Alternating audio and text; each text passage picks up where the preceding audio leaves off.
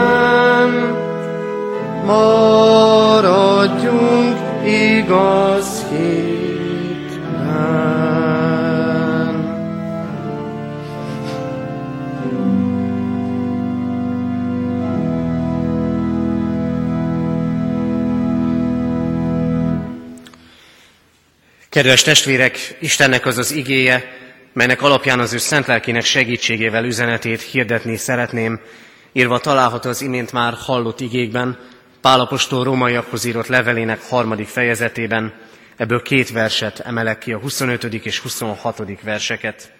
Ezek így szólnak. Mert az Isten őt, tudnélik Jézus Krisztust rendelte, engesztelő áldozatul azoknak, akik az ő vérében hisznek, hogy igazságát megmutassa. Isten ugyanis az előbb elkövetett bűnöket elnézte türelme idején, hogy e mostani időben mutassa meg igazságát, mert ahogyan ő igaz, igazzá teszi azt is, aki Jézusban hisz. Amen.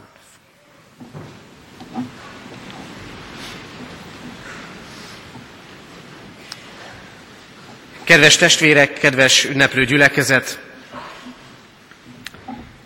A római levél nem éppen a legkönnyebben olvasható és nem elsőre érthető szakasza a Szentírásnak, mégis nagyon fontos üzenetek találhatók benne. Nem véletlen az, azt gondolom, hogy az egyház történetét, ha tekintjük, akkor számos alkalommal éppen a római levél üzenetének újra felfedezése volt az egyház megújulásának kiinduló pontja. Elég csak Luther Mártonra gondolnunk a reformáció kezdetét megelőzően.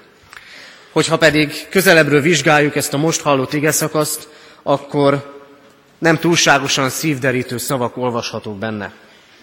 Mert megjelenik benne a bűn, mert megjelenik benne a vér, és megjelenik az engesztelődés is. Megjelenik a bűn. A bűnről pedig rögtön ilyen dolgok jutnak eszünkbe, mint büntetés, mint adósság. Bűn az, ami sokaknak rossz, bűn az, amit sokan elkövetnek, és azért valljuk meg őszintén, kicsit hozzátesszük azt, hogy mi azért kevesebbet. Aztán megjelenik ebben a szakaszban a vér. A vérhez pedig ilyen képek kötődnek bennünk, mint erőszak és sebek, mint veszteség. Ahol vér van, ott mintha az élet elfogyni látszódna és megjelenik az engesztelődés is. Engesztelődésre pedig ott van szükség, ahol harag is van. Ahol harag is van. A haraggal pedig soha nem jó találkozni. Még az emberével sem. Hányszor történik meg az, hogy úgy állunk oda, úgy kellene odaállnunk a másik ember elé, hogy bocsánatot kérünk, de félünk a haragjától. Miről beszél ez az ige számunkra? És miért beszél erről pont most, egy ünnepi alkalmon, amikor itt van az az új négy osztályi gyermek, fiatal, akik következő tanévben kezdik meg tanulmányaikat a gimnáziumban. Miért éppen ez az ige szólal meg akkor, amikor annyi biztatásra volna szükségünk a mindennapok terhei között, tanév vége felé haladva is, gyerekként, diákként és szülőként is egyre több terhet és egyre nehezebben hordozva. Miért ilyen igék szólalnak meg akkor, amikor a gyász terhét és szomorúságát hordozzuk? Azért, mert az Isten igéje a római levélben is világosan beszél arról, mindenki vétkezett, és híjával van az Isten dicsőségének. Nem azt mondja, hogy az egyházon, a templomon kívül levők vétkeztek. Nem azt mondja, hogy csak az egyháza vétkes, mint ahogy nagyon sokan szeretnék ezt láttatni, hanem azt mondja, minnyájan vétkeztek. Vagyis minnyájunknak szükségünk van arra, hogy az Isten vegye kézbe az életünket az ő megváltó szeretetével. És mégis, illetve így mondom éppen ezért, van ott ebben az ige szakaszban a bűn, a vér és az engesztelődés. Mert csak így rendeződik Isten és ember kapcsolata. Mert a mindennapi valóságunk is erről beszél, hogy számos ember vétkezik ellenünk, és ha őszinték vagyunk, mi is gyakran követünk el vétkeket. Mások ellen és az Isten ellen. És miközben a mindennapi szükségeket hordozzuk, aközben az ige a legnagyobb szükségre mutat rá. Arra, hogy megváltásra szorulunk.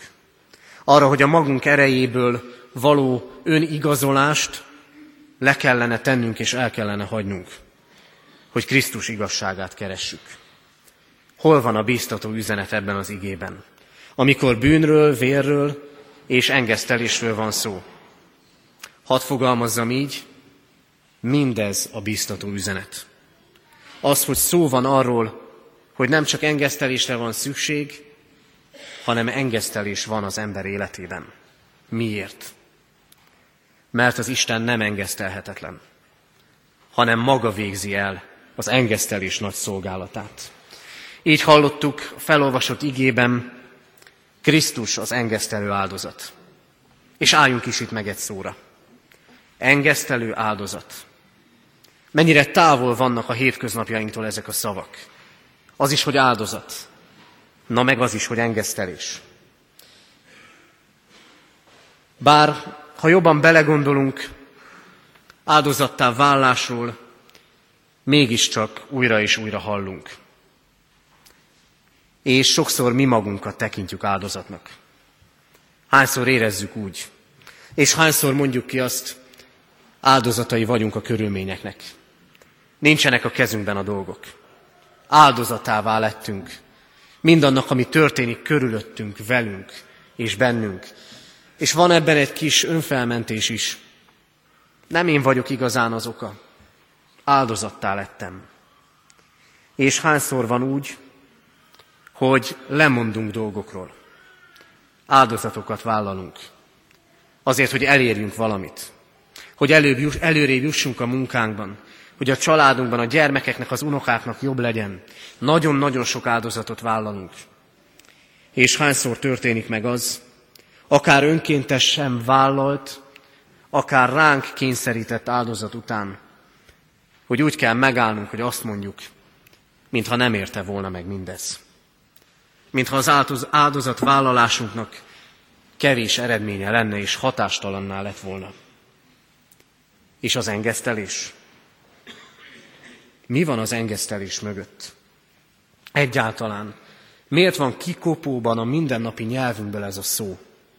Engesztelés. Engesztelésre ott van szükség, ahol megbántás és harag van.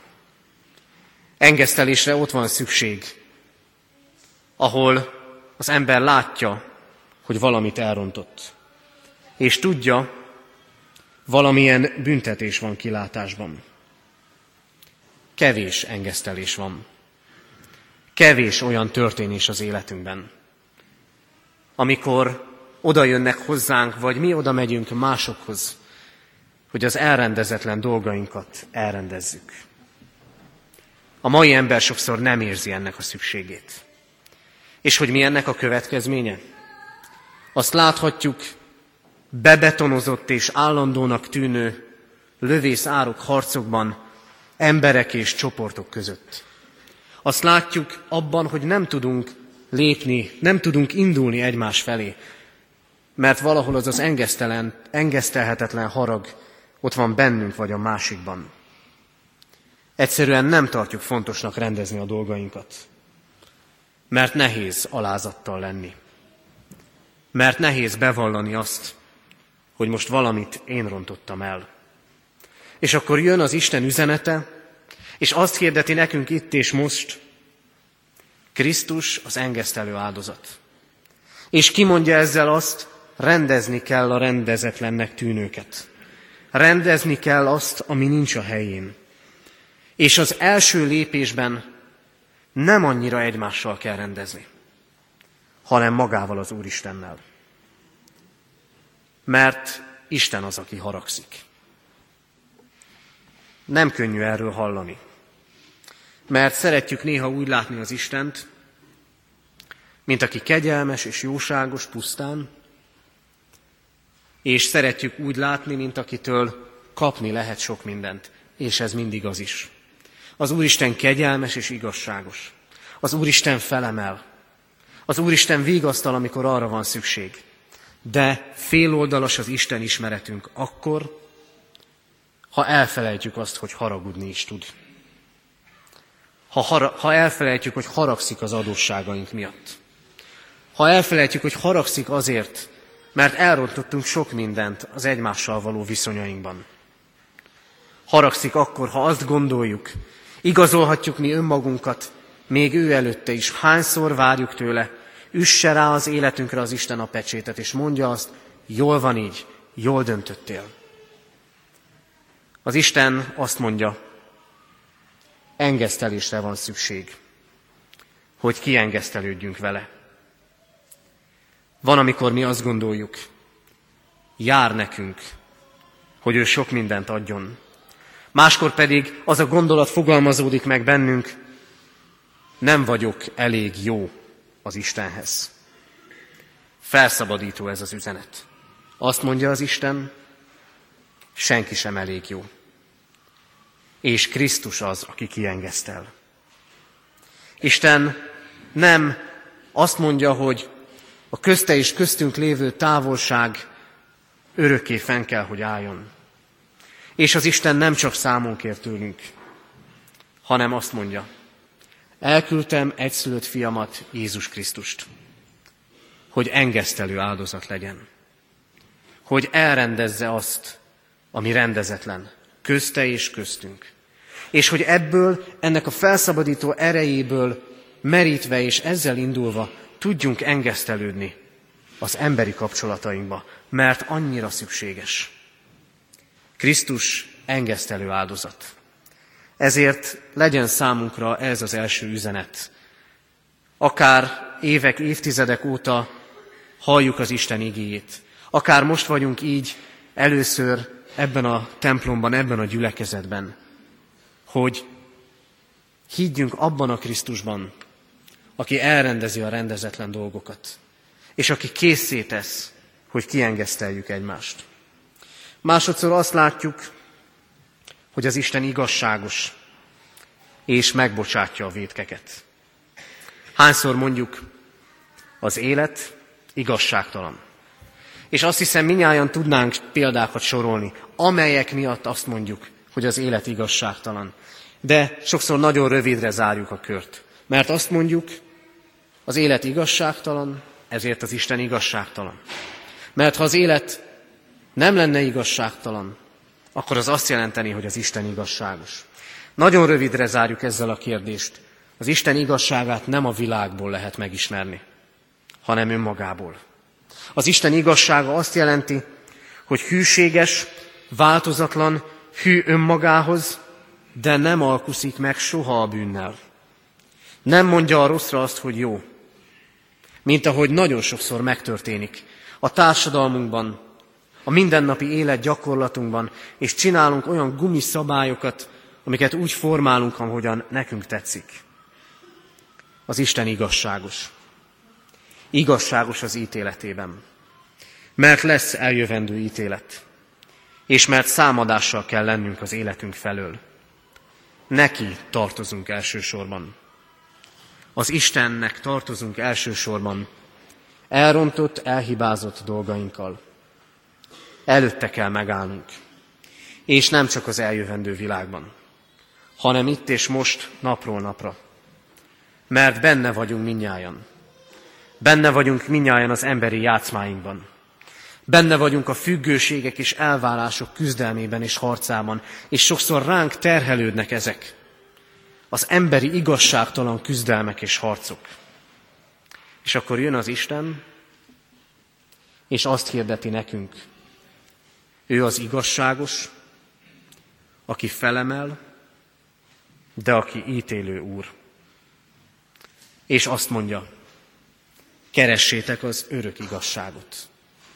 Ne az evilágit, hanem az örök igazságot. Mert az emberi igazságról és a történelem egész menete erről beszél, hány emberi igazságról derült ki végül, hogy igazságtalanság és hamisság. És hányszor történt meg ez kicsiben a magunk életében. Valami jónak, igaznak tűnt, és idővel kiderült, hogy csak áll és hamis dolog. Az Isten igaz Isten. És igazsága azt jelenti, hogy nem bólint rá a védkeinkre. De igazsága azt is jelenti, mert ez is benne van, hogy könyörülettel tekint ránk, hogy elenged, hogy az Isten türelmes. Mekkora felszabadító üzenet van ebben a mondatban. Isten ugyanis az előbb elkövetett bűnöket elnézte türelme idején, hogy most megmutassa igazságát. Azt gondolom, hogy akik itt vagyunk és hallgatjuk az Isten igényének üzenetét, legyünk bármilyen mélyen gyökerezve is a vele való közösségben, vagy legyen az bármennyire felszínes is, minnyáján úgy vagyunk, hogy azt gondoljuk néha-néha az Istenről, talán nehezen bocsát meg nekünk. Az Isten türelmes. Türelmes, mint egy jó szülő a gyermekéhez. Mint egy jó tanár a rábízott diákokhoz. Sőt, ezeknél sokkal jobban. De az Isten nem úgy akar elnézni, hogy ez szőnyeg alá söpri a dolgokat, hanem úgy, hogy megbocsátani akar. Ez az ő igazsága. A megbocsátás és az újra, újrakezdés igazsága. Az Isten így nézi el a védkünket. Akkor, ha mi hiszünk Krisztusban. És így érkeztünk el ennek az igének harmadik üzenetéhez. Úgy lehetünk igaz emberekké, ha hiszünk Krisztusban. Nem tudom, ha föltennénk a kérdést akár a diákoknak, akár a felnőtteknek, hogy mi szeretnél lenni, hányan adnák azt a választ, hogy igaz ember. És nem tudom, hogy hányunk gondolatában sejlik fel egy igaz emberkép, amikor ezt a szót halljuk, igaz ember. Nem tudom, hányan tudnánk olyan embert mondani, akire azt mondjuk, példaként tekinthetünk rá, mert igaznak ismertük meg. Nekünk nem emberek szemében kell és lehet igaznak lennünk, hanem az Isten előtt. És az a csoda történik meg, hogy ha az Isten jó indulatát keressük, az ő szemében válunk igaz emberekké, akkor példává leszünk a másik ember számára is. Legyünk idősek vagy fiatalok, mert nem ezen múlik a dolog, hanem azon, hogy gyökerezünk-e Krisztusban. Mert az Isten igazzá tesz. Nem én leszek azzá, hanem az Isten cselekszi ezt bennem. És amikor erre, ezzel bíztat minket az ige, nem arról beszél csak, hogy majd az eljövendőben, hanem arról, hogy itt és most igaznak és bűntelennek nyilvánít. És ezzel együtt is elkezd bennünk egy folyamatot, mely az életünk végéig tart. A megszentelődés és a tökéletesedés folyamatát. Ahogyan ő igaz, igazzá teszi azt is, aki Jézus Krisztusban hisz. Mi kell ehhez? Lemondani az állandó önigazolásról. És lemondani arról, hogy állandóan embereknek akarunk megfelelni. Újra mondom, nagyon sokszor terhel ez bennünket. Ha az Úristen felé irányítjuk az életünket, akkor tőle kapunk igazságot. Nem azért, mert idősek vagy fiatalok vagyunk, hanem azért, mert a hit igazsággá lesz Krisztus által. Mert a végső kérdés ez. Hiszel-e Krisztusban? Nem az a kérdés, hogy hiszel-e valamiben. És még kevésbé igaz az, amit nagyon sokan szeretnek mondani, mindegy, miben és kiben hiszünk, mert úgyis mindenki ugyanazt mondja. A végső és legfontosabb kérdés ez. Hiszel-e Krisztusban? Abban a Krisztusban, aki engesztelő áldozat. Abban a Krisztusban, aki önmagát adta értünk. Hogy megváltsa az életünket. Hogy a benne való hit által büntelenni igazzá lehessünk. Kedves testvérek, sok szükségünk van. A legnagyobb szükség azonban az, hogy rendezzük a dolgunkat, a kapcsolatunkat Istennel. Minden egyes isteni megszólítatás ennek a lehetőségét és idejét kínálja nekünk. Akár először, akár sokat szor halljuk. Krisztus kiengesztel minket az Istennel. Ezért az Úrtól nem félnünk kell, hanem rábízni az életünket. Mert ő igazzá nyilvánít minket. A mi dolgunk pedig az, hogy elhiggyük az ő igazságát, az ő szeretetét és könyörületét, és a mi dolgunk az, hogy kiengesztelődjünk emberi kapcsolatainkban, hogy így lépjünk lépésről lépésre előre az Isten útján. Ezt a hitet és ezt az önátadást adja nekünk lelke által a mindenható Isten. Amen. Kedves testvérek, Isten igére válaszul énekeljük most 373. dicséretünknek negyedik versét. 373. dicséretünk negyedik verse így kezdődik. Gerjesz világot elménkben.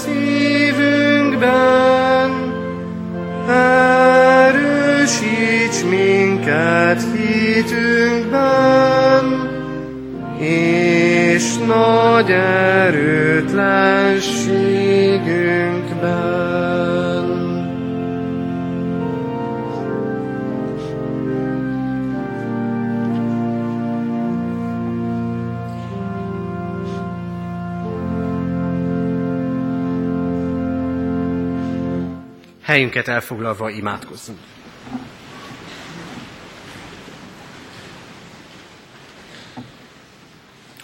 Urunk Istenünk, megtörténik az életünkben, hogy tudjuk, vétettünk valaki ellen, és mégsem merünk odaállni elé bocsánat kéréssel, mert félünk a másik ember haragjától.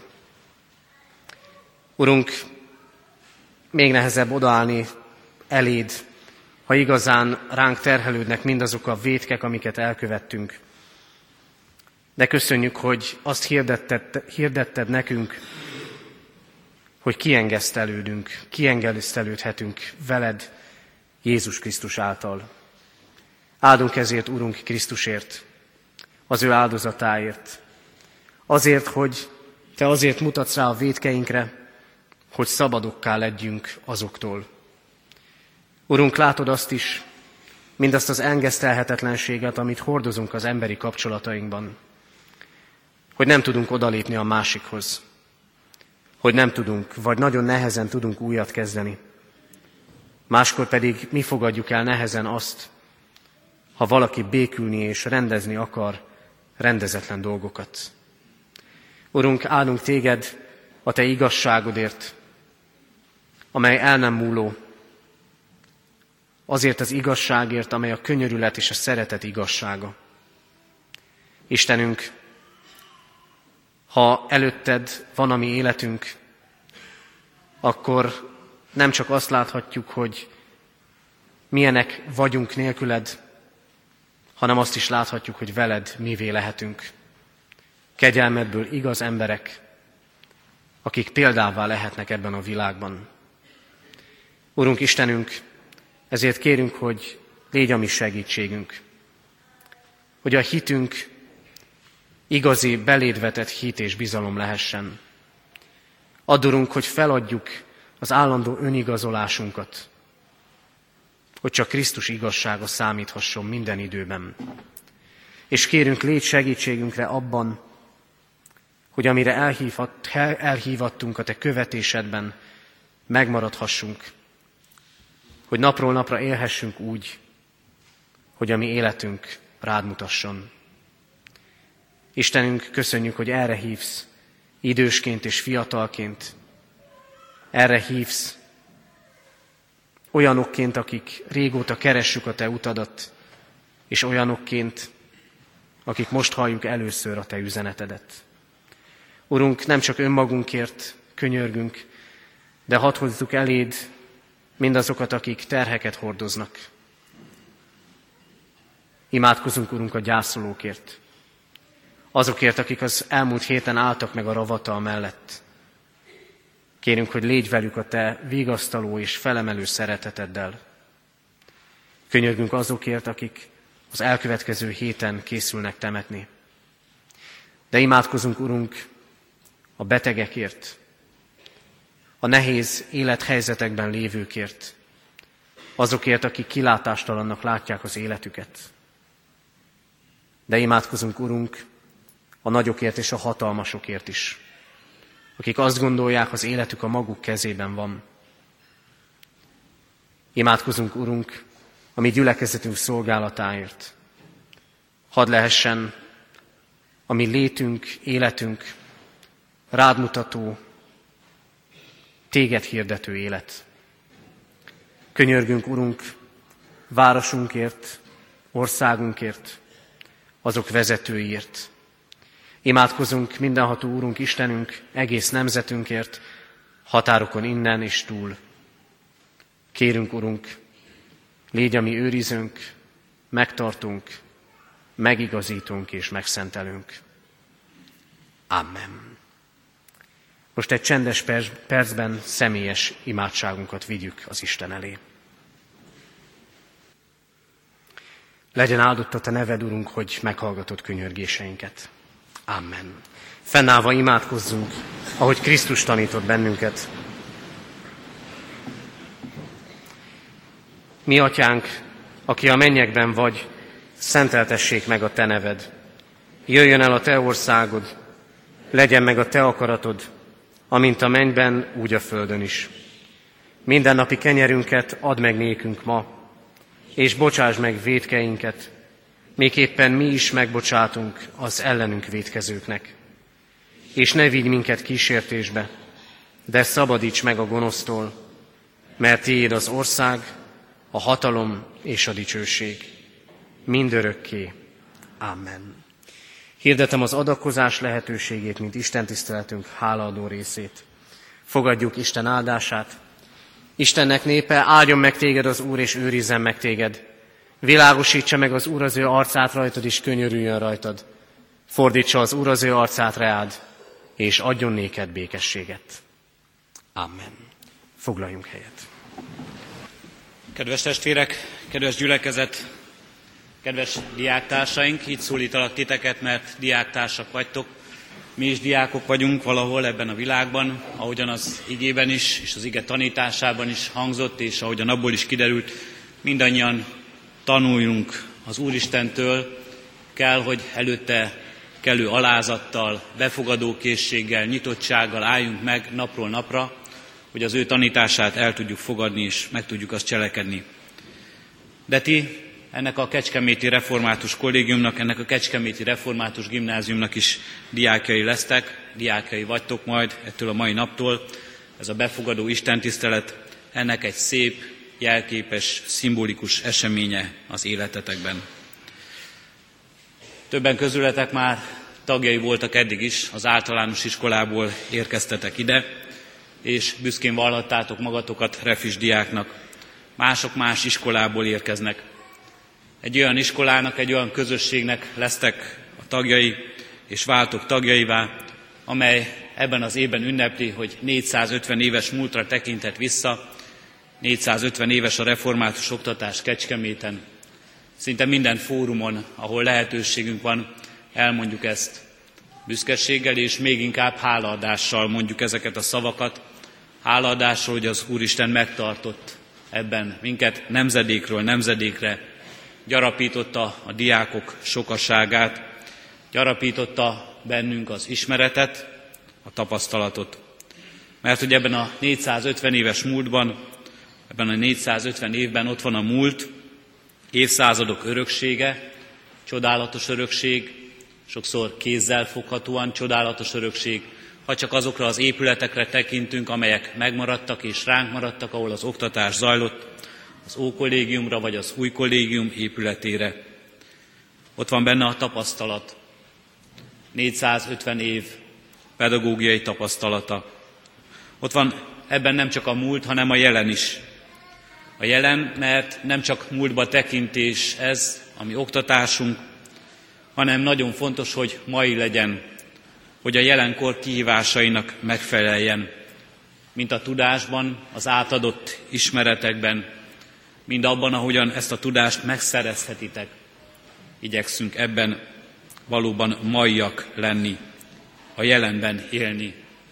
És mindennek ott kell, hogy legyen a gyökerében, hogy ez a jövőre tekint. A jövendő is jelen van ebben a 450 évben. Az a jövendő, amire majd építhettek, építhetitek ti is a jövőtöket.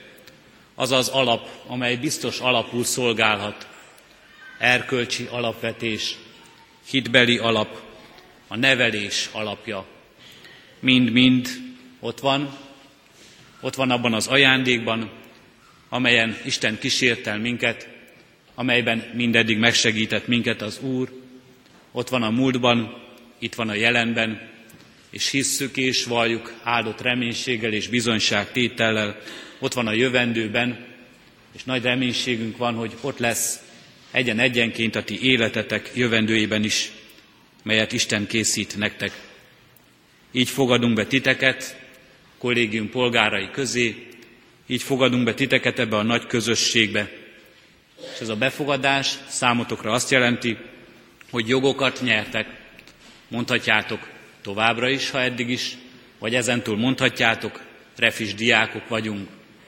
Jogotok van, jogotok, hogy a legjobb tudásotokban fejlődjetek, hogy ismereteket szerezzetek, hogy növekedhessetek testben, lélekben, tudásban és ismeretben és hitben.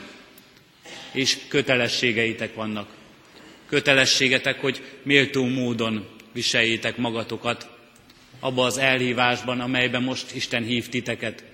Mert bár talán azt gondoljuk, azt gondoljuk és úgy is éljük meg, hogy választottátok ezt az iskolát, szüleitekkel közösen döntöttetek.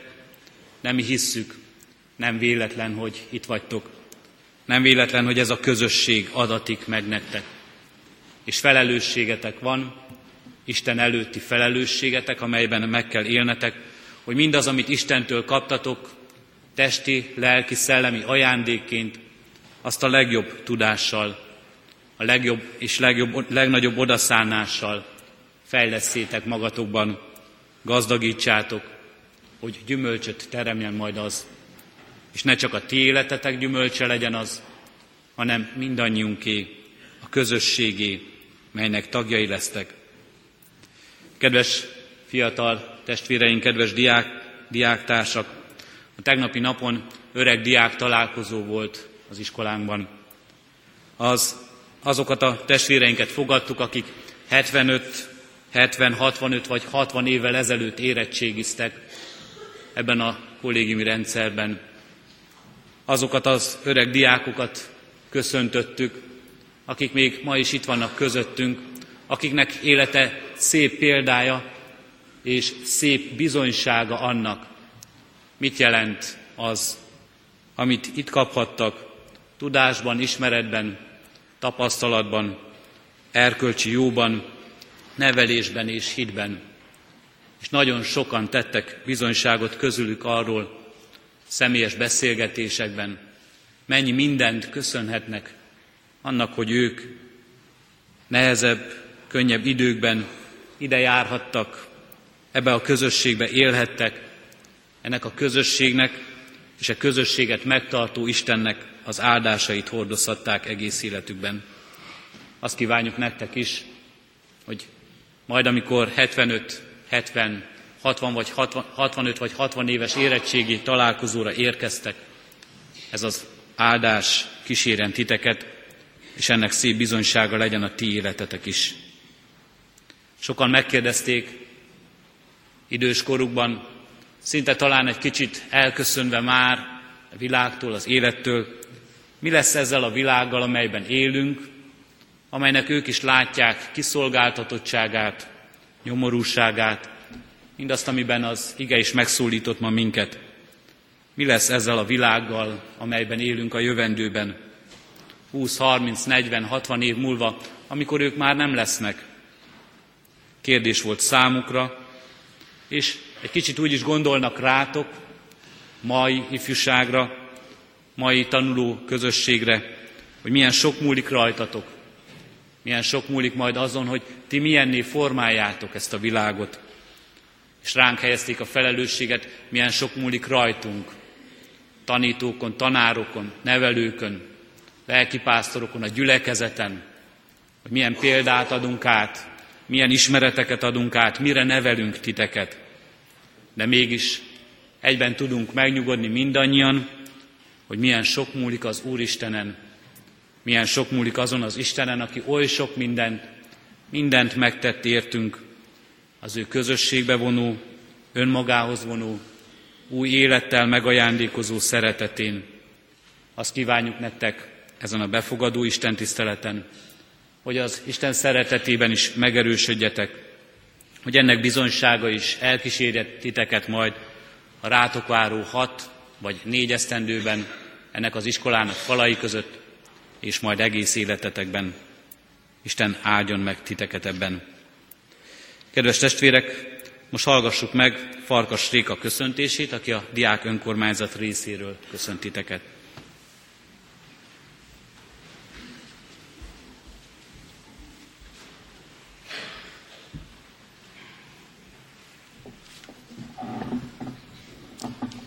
Kedves leendő diákok, tisztelt gyülekezet, áldás békesség! Azért vagyunk a világon, hogy valahol otthon legyünk benne. Írja Tamási Áron Ábel Amerikában című könyvében. Igaza van. Mindannyiunknak szüksége van egy olyan helyre, egy olyan közösségre, amelyre ha rátekintünk, nyugodt lélekkel mondhatjuk azt, otthon vagyunk. Szüksége van mindenkinek erre, mégsem mindenki találja meg. Van, aki készen kapja, van, akinek meg kell küzdenie érte, de a lényeg, hogy a végén hazataláljunk.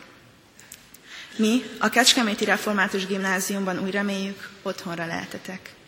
Ugyanis ez nem csak egy iskola, hanem egy olyan közösség is, amely befogad és épít, és bármi is történjék, ide mindig visszajöhettek.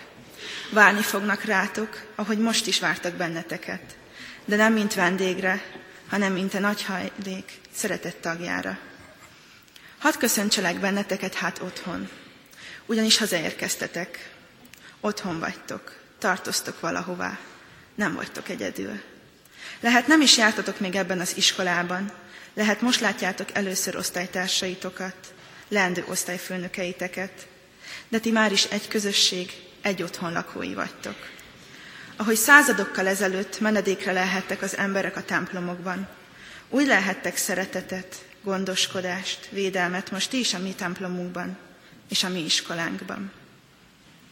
A következő években sok kihívás vár rátok. Gólya műsor, különféle előadások, témazárók, konfirmáció, szintvizsgák, nyelvvizsga, jogosítvány, szalagavató, érettségi, és sorolhatnám. Valamelyik próbatétel könnyen fog menni, és lesz olyan is, amelyik komolyan megpróbálja minden erődet. De ahogyan Tamási Járon hőse, Ábel is végigutazva a világot magára lehet, úgy ti is meg fogjátok találni valódi célotokat ennek az élménygazdag, kalandos, néha rögös útnak a végén. És mint mikor egy nehéz ösvényen keresztül az ember felé a hegy tetejére, úgy fog benneteket is kárpótolni a végén a kilátás. Sok sikert, erőt, kitartást kívánok a Kecskeméti Református Gimnázium diákainkormányzatának nevében, ahhoz a négy vagy hat évhez, ami előttetek áll, és ami remélem, életetek egyik legmeghatározóbb és legszebb részévé válik. Kívánom továbbá, hogy magatokének érezzétek mind az iskolát, mind azt az értékrendet, amelyre itt lehettek, és felnőve is büszkén mondhassátok azt, refis voltam egykoron. Nem adatik meg mindenkinek az, hogy ennek az iskolának a növendéke lehessen. Itt tanulni mindig is kiváltság volt. Azonban, ha nektek mégis, akkor ne legyetek olyanok, akik becsukva szemüket nem veszik majd észre azokat az alkalmakat, lehetőségeket, szépségeket, amelyek csak e falak között lehetőek fel. Ugyanis mindig is történik valami. Itt nem az lesz a kérdés, hogy mit tegyetek unalmatokban, hanem hogy a sok lehetőség közül, amelyet ajánlunk, melyikre is menjetek el időszűkében. Csak az utóbbi évből szemezgetve elmondhatjuk, hogy zeneileg művelődtünk koncerteken, színházba mentünk, előadásokat hallgattunk különféle témákról, bicikliztünk 450 kilométert, sőt Aradra is eltekertünk, kirándultunk bel és külföldön, csendes napokat tartottunk, országos versenyeken első helyezéseket értünk el, jótékonykodtunk futás és süteményvásár keretében is, megünnepeltük méltó módon az összes ünnepet, költészet napján vehettünk részt, és táborokban jártunk, csak hogy azokat az élményeket soroljam fel, amik a leghamarabb eszembe jutottak. Tehát bátorítalak benneteket arra, hogy gyűjtsetek a tarisznyátokba minél több élményt, hogy ezekkel is gazdagabbak lehessetek. Tamási Járon hősének is egyre távolabb kellett kerülnie otthonától, hogy végül megértse, hova tartozik, hol vannak a gyökerei, hol találhatja meg élete értelmét. Nagy lehetőség azzal a biztos tudattal elindulni, hogy ti már tudjátok, itthon vagytok, de nem ígérhetem, hogy az évek során néha nem fogtok elbizonytalanodni. Ez viszont így van rendjén. A hiba nem bennetek lesz. Ahogy Ábelnek, úgy nektek is rá kell majd kérdeznetek mindenre, a még oly érte, egyértelműnek tűnő dolgokra is néha ahhoz, hogy az út végén már majdnem felnőve kimondhassátok, ez az otthonom, és bárhová is sodorjon az élet, ide tartozom. Tehát szeretettel köszönt benneteket még egyszer Kecskemét legidősebb, és mégis egyben legmodernebb iskolája, az idén 450 éves Kecskeméti Református Gimnázium. Köszönöm.